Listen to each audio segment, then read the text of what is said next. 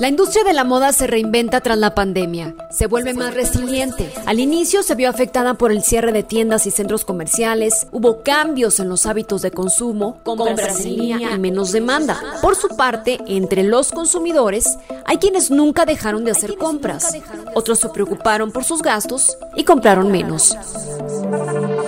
¿Qué viene después de la crisis? ¿Cuál es el impacto económico de las decisiones políticas de los gobiernos? ¿En qué debemos invertir? Mercado efectivo, el rumbo de la recuperación. Con Lucero Álvarez. Hoy platico con Rebeca Maxice, consultora en imagen y moda. Rebe, ¿cómo estás? Qué gusto como siempre platicar contigo. Igualmente, Milu, gracias por la invitación. Oye, pues la pandemia trajo un cambio, un cambio importante en la industria de la moda. La industria, por supuesto, pues involucra a empresas, también a consumidores. Empezamos por los consumidores, si te parece. Esto también aplica para hombres, hombres y mujeres. Eh, con el trabajo en casa, pues no nos sentimos tan presionados por estrenar. Durante el confinamiento tampoco hubo eventos ni reuniones sociales y muchos dejamos de comprar ropa. Y al contrario, nos pusimos a pensar en qué hacer con la que tenemos. En mi caso, por ejemplo, parte de mi closet, eh, prendas que estaban en buenas condiciones y las, las fui donando. Otras personas las fueron transformando, haciendo de alguna manera competencia, diseñadores que, que perdieron muchos ingresos y empleos en sus equipos de trabajo. ¿Qué opinas? Totalmente. Y a mí me gustó una frase que escuché de un profesor mío de tendencias que la dio el año pasado en Barcelona, y él decía, durante esta crisis el consumidor, si hay algo de lo que se dio cuenta es que puede prescindir de la moda, pero no de Amazon y de Netflix. Y creo que todos o la mayoría estuvimos de acuerdo porque no, de entrada nos dimos cuenta la cantidad de ropa que teníamos en el closet sin usar.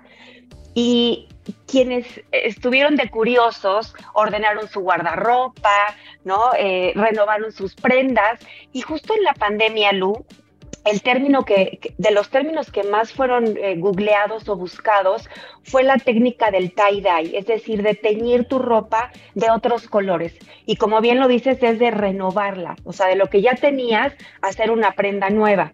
Todas estas técnicas del do it yourself, o sea, hazlo tú mismo, de reciclar en, no sé, de los jeans, haces unos shorts o una falda o le pegas cosas. De hecho, Pinterest, em, también para sus eh, predicciones de moda de este año, o sea, predijo que, que la gente buscaba esta parte de, cómo pintar los jeans, o sea, buscar estos tableros de inspiración. La parte de tejido de punto también aumentó, la técnica de patchwork, o sea, esta parte de, de cortar diferentes tejidos y armar, por ejemplo, unos jeans que se vean parchados, ¿no? Todo para optimizar nuestro guardarropa y usar lo que tenemos, porque, no sé, yo creo que del, o sea, de lo que tenemos ahí, hay estadísticas que dicen que el 70% no se usa.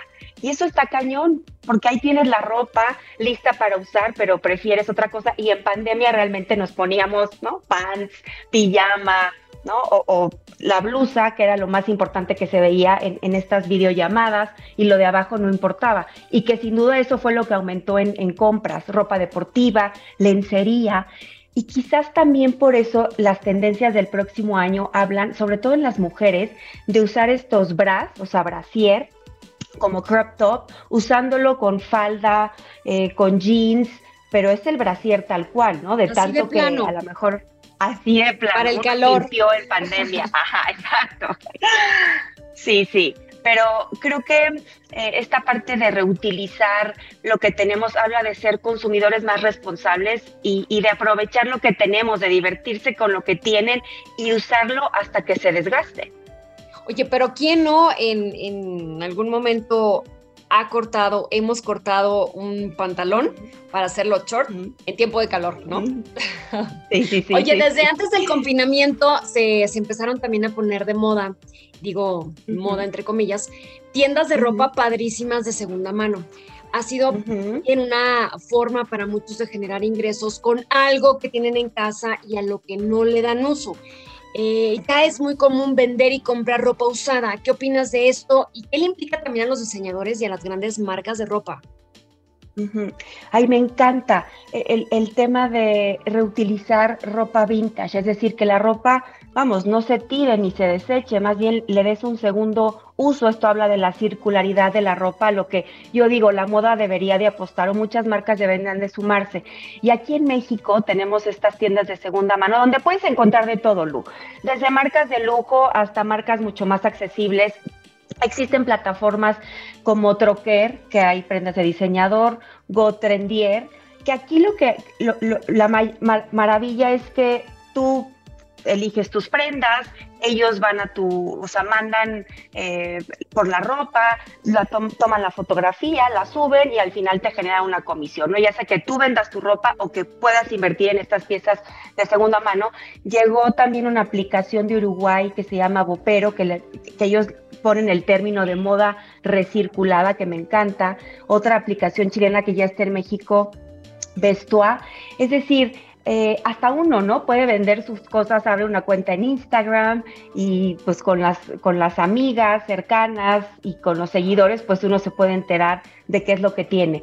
Y muchas marcas internacionales también, no solamente el mercado es local, como Levi's, que hizo su plataforma de segunda mano, Gucci, eh, hizo una asociación con una muy grande de lujo que se llama The Real Real, Ralph Lauren, H&M, ¿no? Que, que inclusive te dejaba rentar, o, más bien, sí, un traje de hombre por un día de, forma gratuita, esto como un programa que hicieron en Estados Unidos y Reino Unido.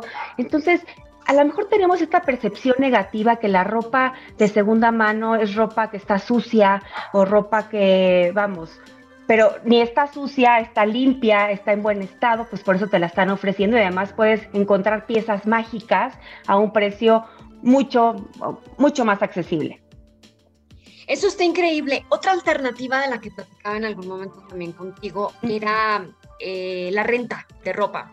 Rentar ropa para un evento en el que se requiera de una prenda muy elaborada, tal vez costosa, pues es una muy buena opción. Eh, no sé, me ocurre en este momento para quienes van mucho a bodas, pues es complicado comprar vestidos de noche para cada ocasión, son costosos. En el caso de los hombres, los trajes también tienen un precio elevado, ¿no? Sí, y, esta, el término de, rentar ropa, vamos, tampoco es nuevo. De hecho, Euromonitor, que es una consultora global de consumo y de tendencias de mercado, hablaba que el shopping se iba a reinventar de tres maneras. El mercado de segunda mano, las suscripciones y esta parte, ¿no? De, de rentar ropa. Y esta, o sea, la parte de rentar ropa aquí en México, a lo mejor sí lo asociamos más con eventos formales, ¿no? Sociales, como vestidos eh, largos, cortos o trajes, smokings para hombre, pero creo que eh, el mercado empieza a, vamos a requerir más otras piezas para el día a día. Inclusive hay estas eh, portales o tiendas físicas en México, una de ellas se llama Conspiración Moda. Sí, puedes encontrar vestidos tanto de día como para noche, plus size, maternidad.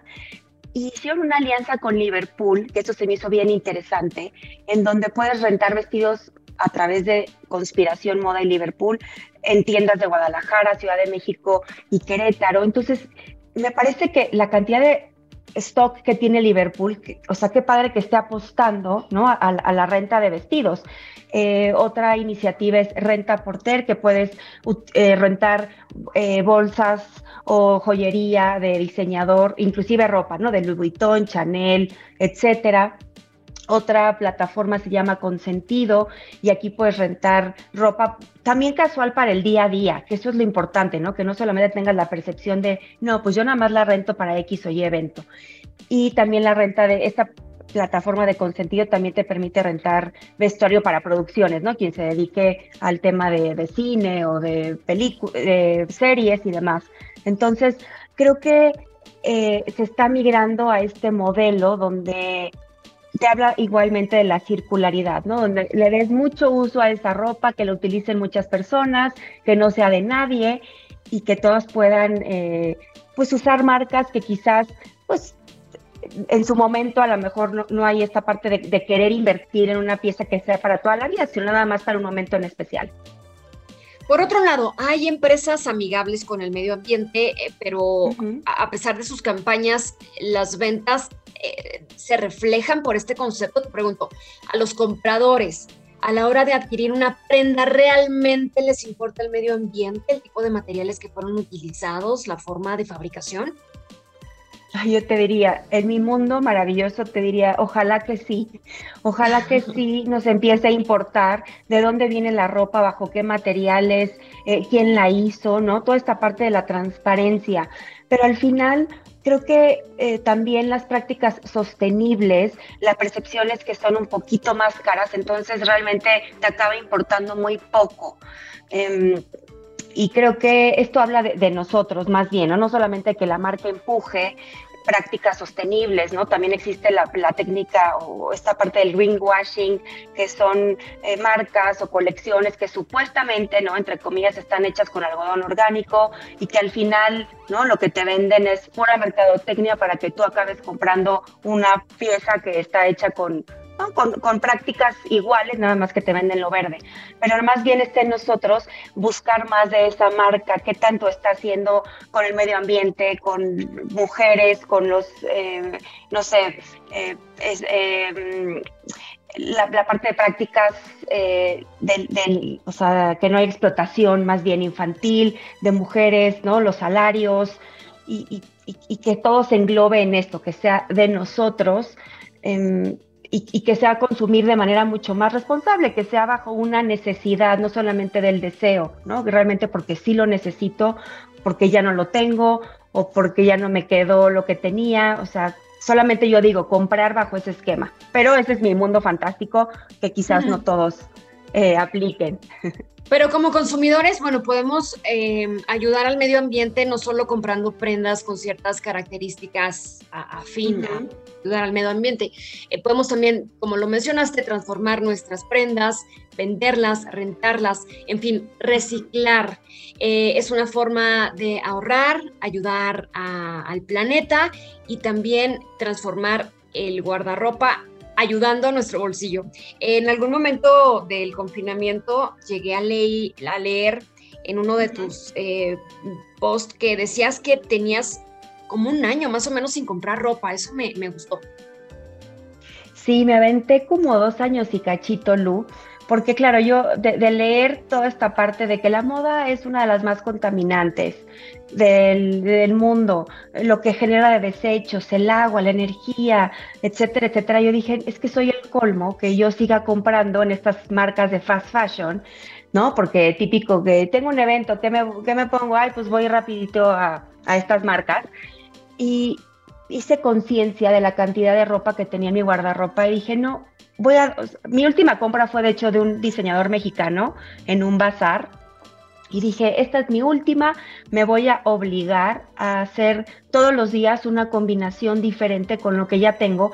Y este ejercicio, Lu, me resultó divertido, creativo, porque entonces yo me obligaba a utilizar toda la ropa que tenía ahí, pero hacerla y a combinarla de manera diferente para que siempre se viera de manera diferente. Me encanta, amo ponerme la misma ropa, pero combinarla, combinada diferente, Amo repetir, amo que mis fotos se vean que me puse las mismas botas, ¿no? Porque vivimos en esta parte de que te da miedo compartir en redes sociales el mismo outfit porque, ¿qué van a decir? Que no tienes ropa. Yo digo, al contrario, utilízala. Eso habla más de una conciencia responsable.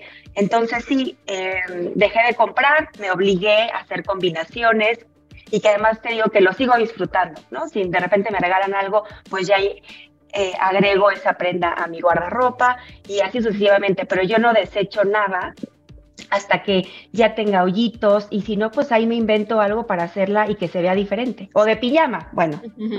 Claro, lo que aprendimos hoy, si no sabes qué hacer con tanta ropa, pues transfórmala, véndela o réntala. Rebeca Maxice, muchas gracias. Un placer, Milu, gracias a ti. Gracias a todos por acompañarnos. Yo soy Lucero Álvarez y nos escuchamos en el próximo episodio. ¿Qué viene después de la crisis? ¿Cuál es el impacto económico de las decisiones políticas de los gobiernos? ¿En qué debemos invertir? Mercado efectivo, el rumbo de la recuperación. Con Lucero Álvarez.